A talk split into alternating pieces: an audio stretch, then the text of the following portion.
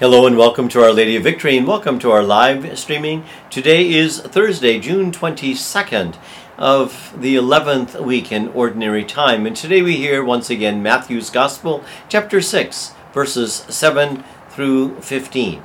Let's listen together. Jesus said to his disciples, In praying, do not babble like the pagans, who think that they will be heard because of their many words. Do not be like them your Father knows what you need before you ask Him.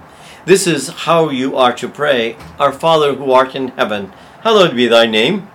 Thy kingdom come, thy will be done on earth as it is in heaven. Give us this day our daily bread, and forgive us our trespasses, as we forgive those who trespass against us. And lead us not into temptation, but deliver us from evil. If you forgive others their transgressions, your heavenly Father will forgive you yours.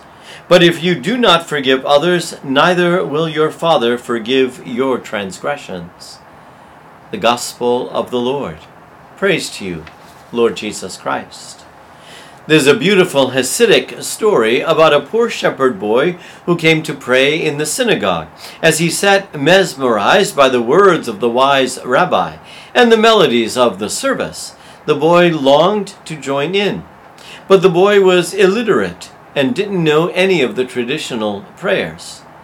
In his pocket, the boy kept a small flute that he would take with him when he was tending the flock. Whenever he played the flute, any sheep who had wandered off would return. The young shepherd sat in silence during the long and awesome service as long as he could, but at last his soul could no longer contain itself. He reached into his pocket, he blew on the flute with all of his heart. A commotion swept through the synagogue.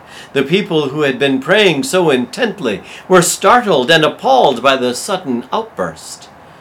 But the rabbi urged the young flutist to continue his song.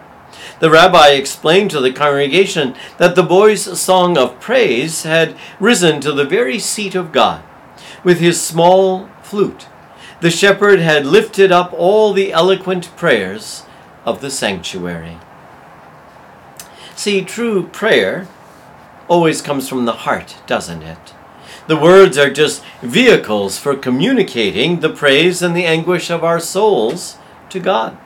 In today's gospel, Jesus gives us much more than the words to the prayer than that has come down to us through the Lord's Prayer but rather Jesus instills in us the attitude in which all prayer should be centered, recognizing God as the loving Father of all of us, seeking God's ways of mercy and justice in all things, being aware and grateful for God's countless blessings to us, seeking forgiveness with a willingness to forgive others.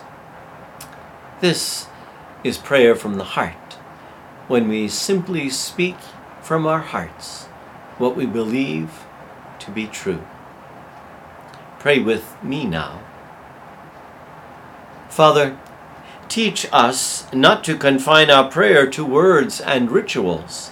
May every moment that you give to us be a part of a continuous, lifelong prayer of praise to you, you who are the giver and the nurturer of all life. And we ask this in Jesus' name. Amen. Be blessed today, who is Father, Son, and Holy Spirit. Amen. Have a wonderful day.